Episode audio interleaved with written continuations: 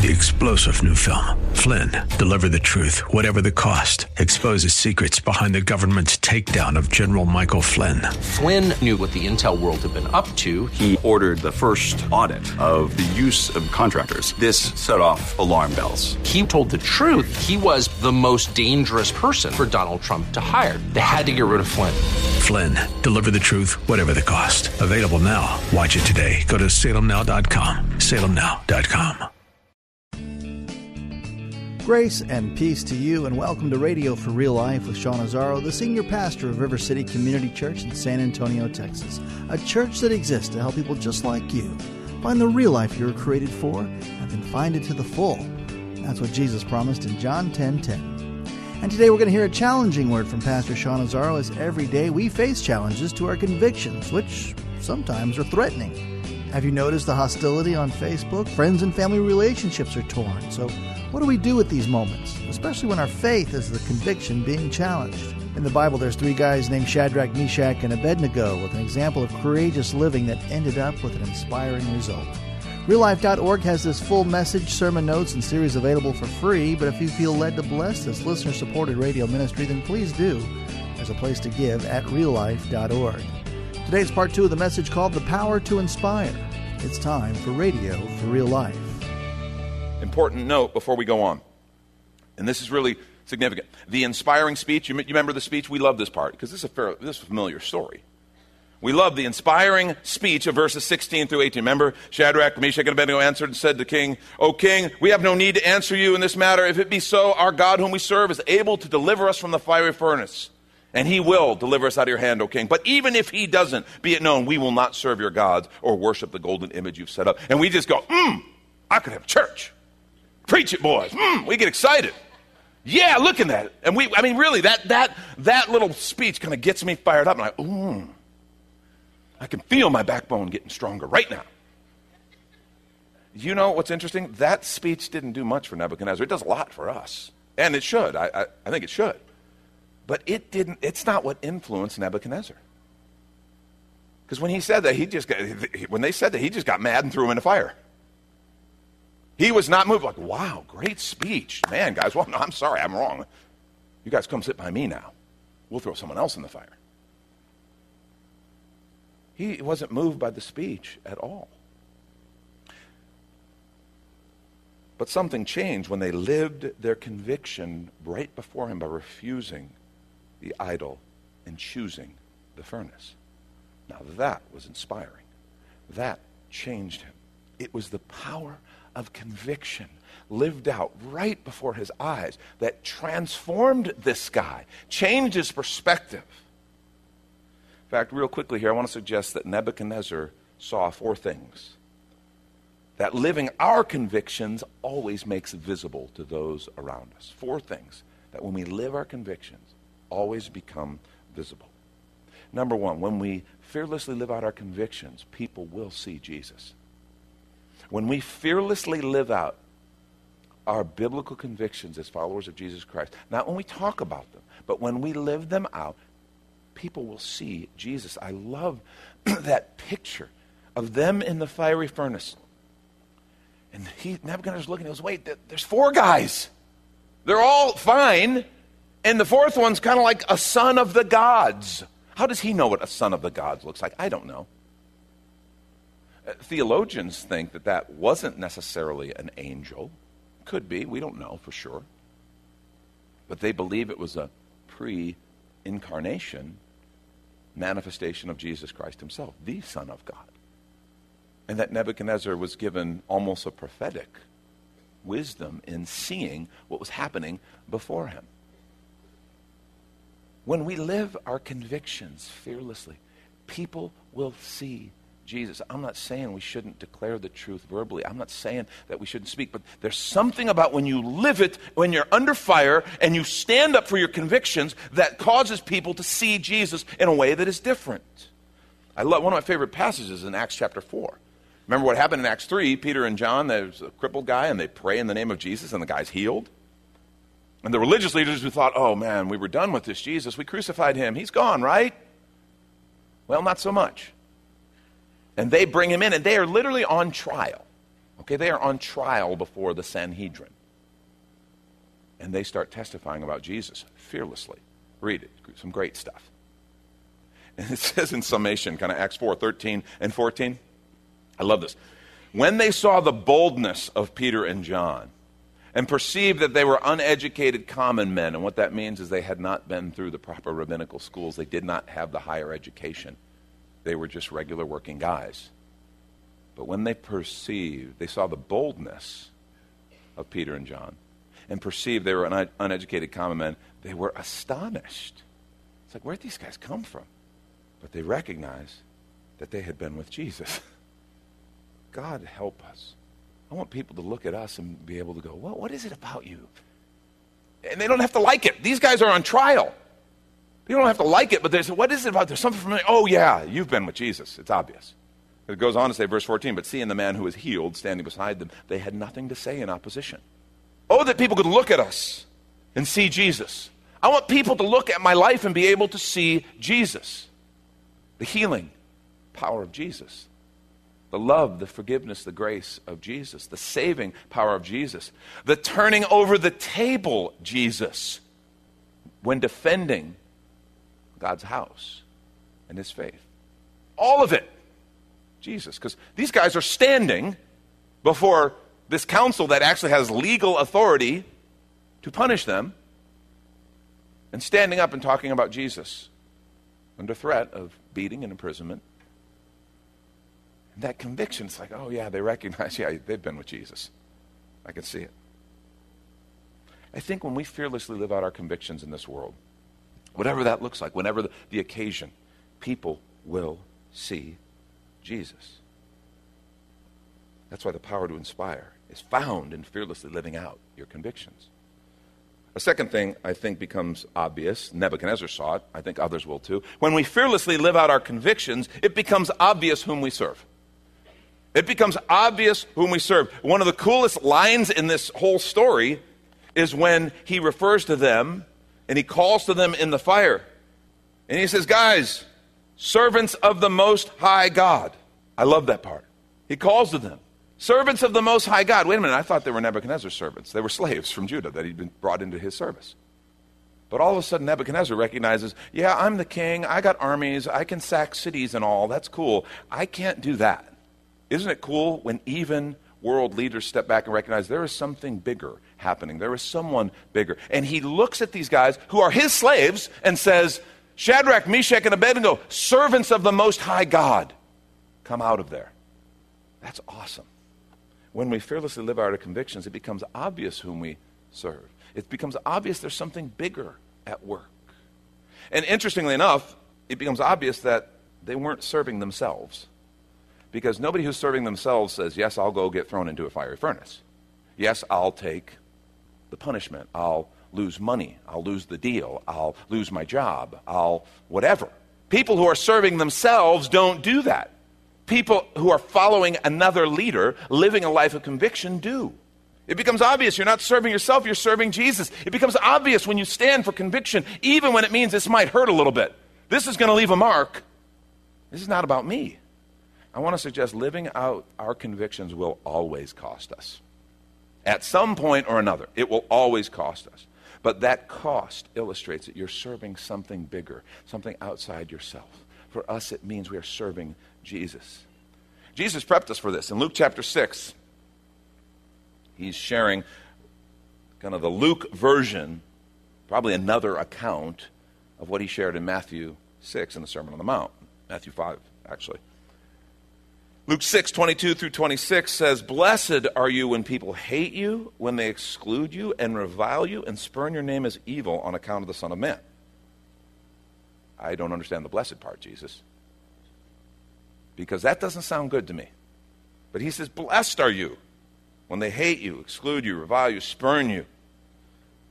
Spurn your name as evil on account, on account of the Son of Man. Rejoice in that day and leap for joy for behold, your reward is great in heaven, for so their fathers did to the prophets. I will say, um, I'm not sensing us leaping for joy as the heat gets turned up on us. Not a lot of celebration. And maybe we should. Maybe we should pay attention. And then he goes on to say, but, But woe to you who are rich, for you've received your consolation. Woe to you who are full now, for you will be hungry. Woe to you who laugh now, for you shall mourn and weep. Woe to you when people, when all people speak well of you, for so their fathers did to the false prophets. Now you're like, wait a minute, Jesus, so you're against me making a few bucks? Are you against me laughing, having a good time? You're against me being well? What's wrong? I don't think that's what Jesus is saying at all. Now, we get confused with that passage, and so we kind of just dismiss it and go, yeah, that's, wow, I don't know what to do with it, and we move on. I think what he's saying is if, if your faith is costing you nothing, it might not really be faith. If your faith isn't actually costing you anything, because when you actually follow him, when you follow a different leader, you follow Jesus, you are going to go against the grain of culture, and some people are not going to like that. That's all Jesus is saying here. He's saying if no one is ever bothered by your following of Jesus, you might not be following Jesus. I just want to challenge us on that. There's something, there's something significant for us to think about.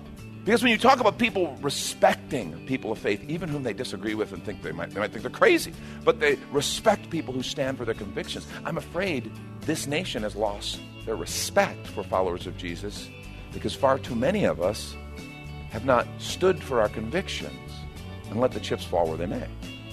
And let's take a quick minute to remind you you're listening to Radio for Real Life with Senior Pastor Sean Azzaro, a listener supported ministry of River City Community Church in this message called The Power to Inspire, which is available right now on the sermon page at reallife.org. And there, if you're able to bless back, your financial gift helps this radio ministry continue. Again, find the Give tab at reallife.org. And if you're looking for a new church home, here's your invitation from Pastor Sean. Do you ever look at your life and feel like you were made for something more? Jesus made a simple statement The thief comes to steal, kill, and destroy, but I came to give you abundant life, real life. I talk to a lot of people, and many seem to feel like they're settling for a whole lot less. Hi, I'm Sean Azzaro, pastor of River City Community Church, and we are so convinced that we were made for something better. We call ourselves a church for real life. I'd like to invite you to join us for one of our weekend gatherings, which are an exciting and artistic blend of music, reflection, and practical insights, all designed to explore the life that God meant for us. River City is located a mile and a half outside of Loop 1604 on Lookout Road across from Otama Park. Service times are Saturday at 5 p.m. and Sunday at 9:30 and 11:15 a.m. River City is a church for real life, so our home on the web is reallife.org. To find out more, visit us online at reallife.org. God created you for something very special. Come find out more at River City Community Church. And now the conclusion to the message The Power to Inspire. This is radio for real life. When we fearlessly live out our convictions, it becomes obvious when we serve, and if they treated Jesus the way they treated him, if they treated his followers, his apostles, the way they treated them, why would we expect that we'd never have people who would treat us that way? And when you understand that, by the way, and, and you know, okay, it doesn't say when people persecute you because you were a jerk. Okay, that's not what Jesus is talking about. Okay, so that doesn't count. If you go, oh, they're persecuting me. Why? Well, because I did this. Oh, yeah, that's not persecution. That's justice. Okay, that's just right. In fact, I'm wanting to persecute you right now, just hearing your story. You know. Unnecessary editorial comments. No, he says, but for, for for the sake of your faith. When you find yourself walking through and going through something, and for the sake of your faith, you begin to experience the heat being turned up because you know you're following Jesus and you're having to take a stand, and someone is now coming against you because of that. It is cause to rejoice. It is cause to say, Jesus, thank you. Because you know you're on the right track. The power to inspire is found in fearlessly living out your convictions. Number three, and now this is where it kind of becomes turns into some of the good news. He says, when we fearlessly live out our convictions, God's power is on display. God's power is on display. I love how verse 27 tells us that the fire had not had any power over the bodies of those men. It had no power for them. That was the part that Nebuchadnezzar was just blown away by it. It's like he's in the presence of a power that's bigger than anything he knew or experienced. I want to suggest when we live out our convictions, God's power is on display. I've told you before, one of the things, it's a very simple principle of discipleship, but it's one of the things that we most struggle with, is our, our obedience is what releases the power of God. And that becomes obvious to everyone around us. When God asks us to do something, and we know that the right thing, the biblical thing to do is this, but there's a lot of pressure to do something else. And when we choose and say, Lord, I'm going to follow you. I'm going to I'm going to financially take this step instead of this one that would be easier. God, I'm going to, in this relationship, I'm going to do this, even though I don't want to and it's hard. Whatever it is, whatever it is, and when you come to that crossroad and you know He's asking you to step this way, and the flesh, convenience, easy road is this way, and you follow Him, that's obedience. And that's where the power of God is released. So many Christians sit in Bible studies for years and they never experience the power of God, but I've studied, I've done, you know, and they, they quote more scripture than all of us. But they don't know anything about the power of God because they've never actually act on, acted on it. But the minute you take a step and you act on it, that's when the power of God, it's like, oh my gosh, look what the Lord did. And it may not be as dramatic as what they experienced, or it could be. I don't know. I do know that's the moment when now you begin to walk in that truth, and that truth begins to set you free. It's like, wow. But what's interesting is not only does, does our faith get built as we see the power of God manifest through those steps of obedience, but people around us, they begin to see, oh, the power of God. And it can be in a hundred different little ways and in some really big ways. People will see that even if you go through the fire, and, and, understand there's no promise here saying we won't go through the fire. Do not hear that. Sean said, no matter what we do, everything will be rosy. Yeah, Sean didn't say that. Okay? Because the word doesn't say that. We cannot give that promise. What I am saying is, people will look and see that even if you go through the fire, even when we go through the fire, because I think we all will at some point or another, you won't get burned. I love that description. It says they, they, they, their clothes didn't smell, their hair wasn't singed. It's like they'd never been there. Isaiah 43, 1 through 3 says something similar. It says, But now thus says the Lord, He who created you, O Jacob, He who's formed you, O Israel, fear not, for I've redeemed you. I've called you by name. You are mine. When you pass through the waters, I will be with you. And through the rivers, they will not overwhelm you. When you walk through fire, you shall not be burned, and the flame shall not consume you. When you walk through fire, wait a minute, Lord, you're saying we're going to walk through fire? Yes. It just ha- it's a part of life. You follow me, you live in this world, you're gonna, from time to time, walk through the fire. But the flame, but you shall not be burned, and the flame shall not consume you. For I am the Lord your God, the Holy One of Israel, your Savior. In other words, you go through the water, but you're not overwhelmed. You go through the fire, but you don't get burned. And what I mean by that is, have you ever known somebody to go through, a person of faith, walk through something horrible, and they come out, and it's almost like their faith is bigger. Their attitude is sweeter. They're not bitter. They're not angry. And it's like, you just went through an unbelievable fire. I don't smell any smoke on you. Come here. You know. you know what I'm saying? They, they don't have that residue of anger, bitterness, resentment, the smell of the fire. Oh, they went through the fire. It's real. They fought cancer. They lost a loved one. Someone left them. They lost a child. Whatever, you know. There's lots of things we walk through. But these people faith, when you live your convictions in the context of even the fire, it's like you don't smell burned because you weren't alone. You were in the presence of Jesus. The power to inspire is found in fearlessly living out your convictions.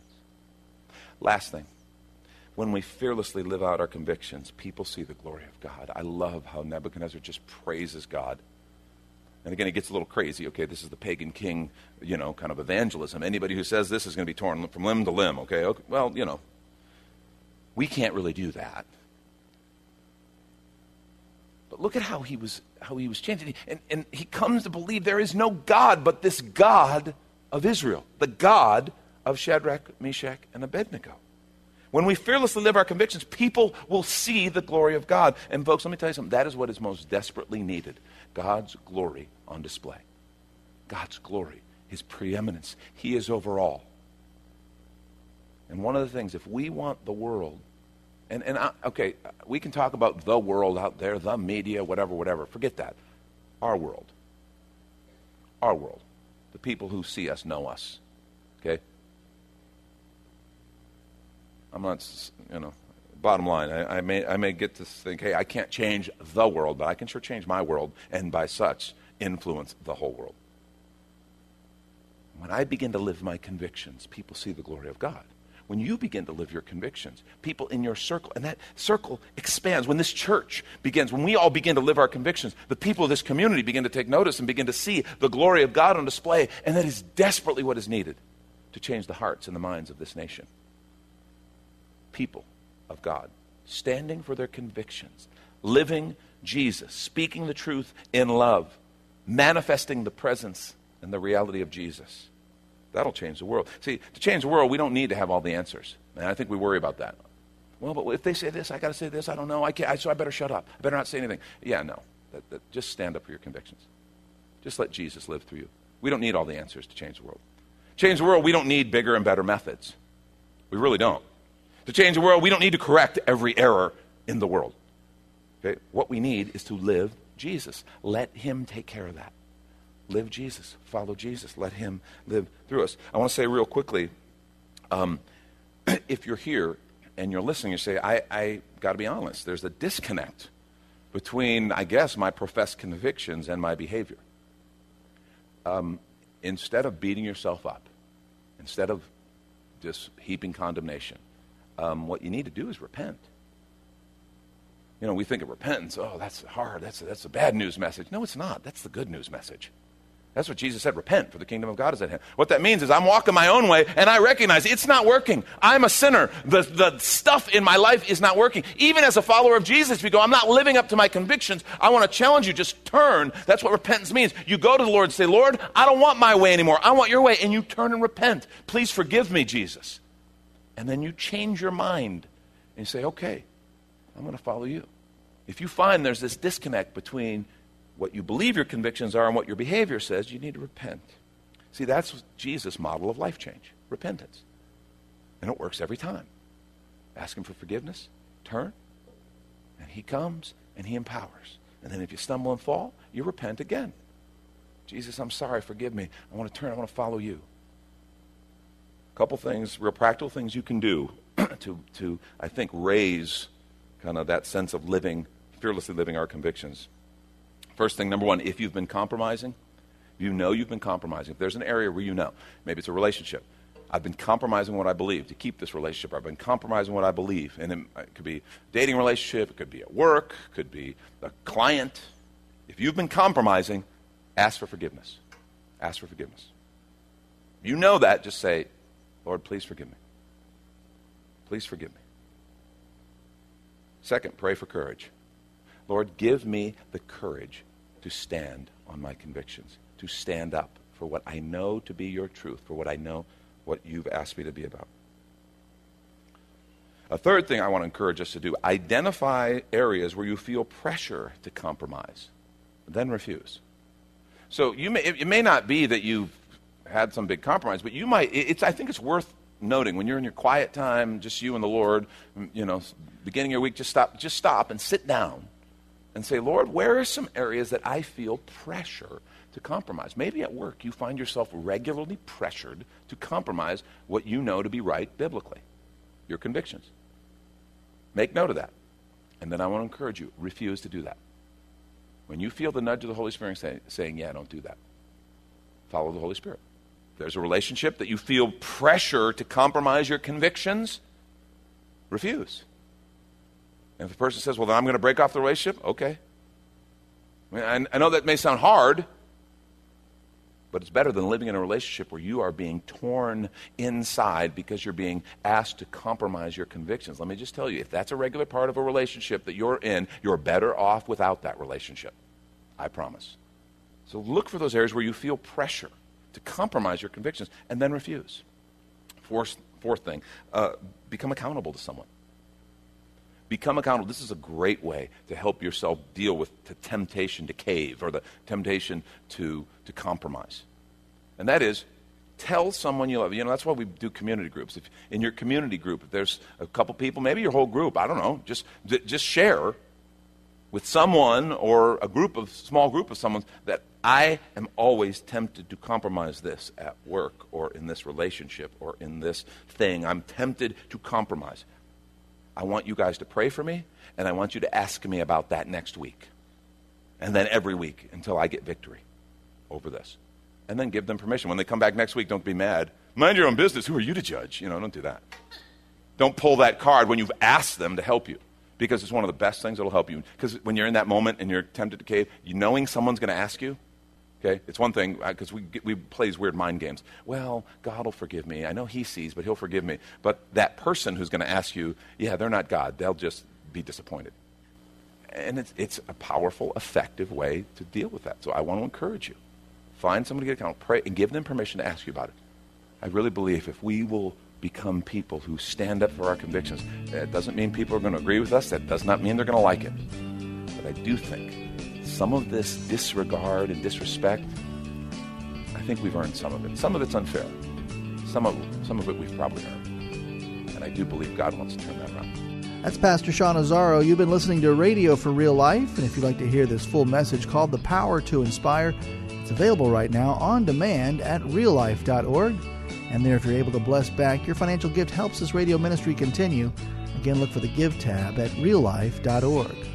But of course, you're invited to visit and join us at River City Community Church, located on Lookout Road right behind Rotama Park. The service times on Saturday nights at 5 and Sunday mornings at 9:30 and 11:15. If you'd like to call the church, the number is 210 490 5262. As Radio for Real Life is a service of River City Community Church. We hope you join us again next time for more Real Life.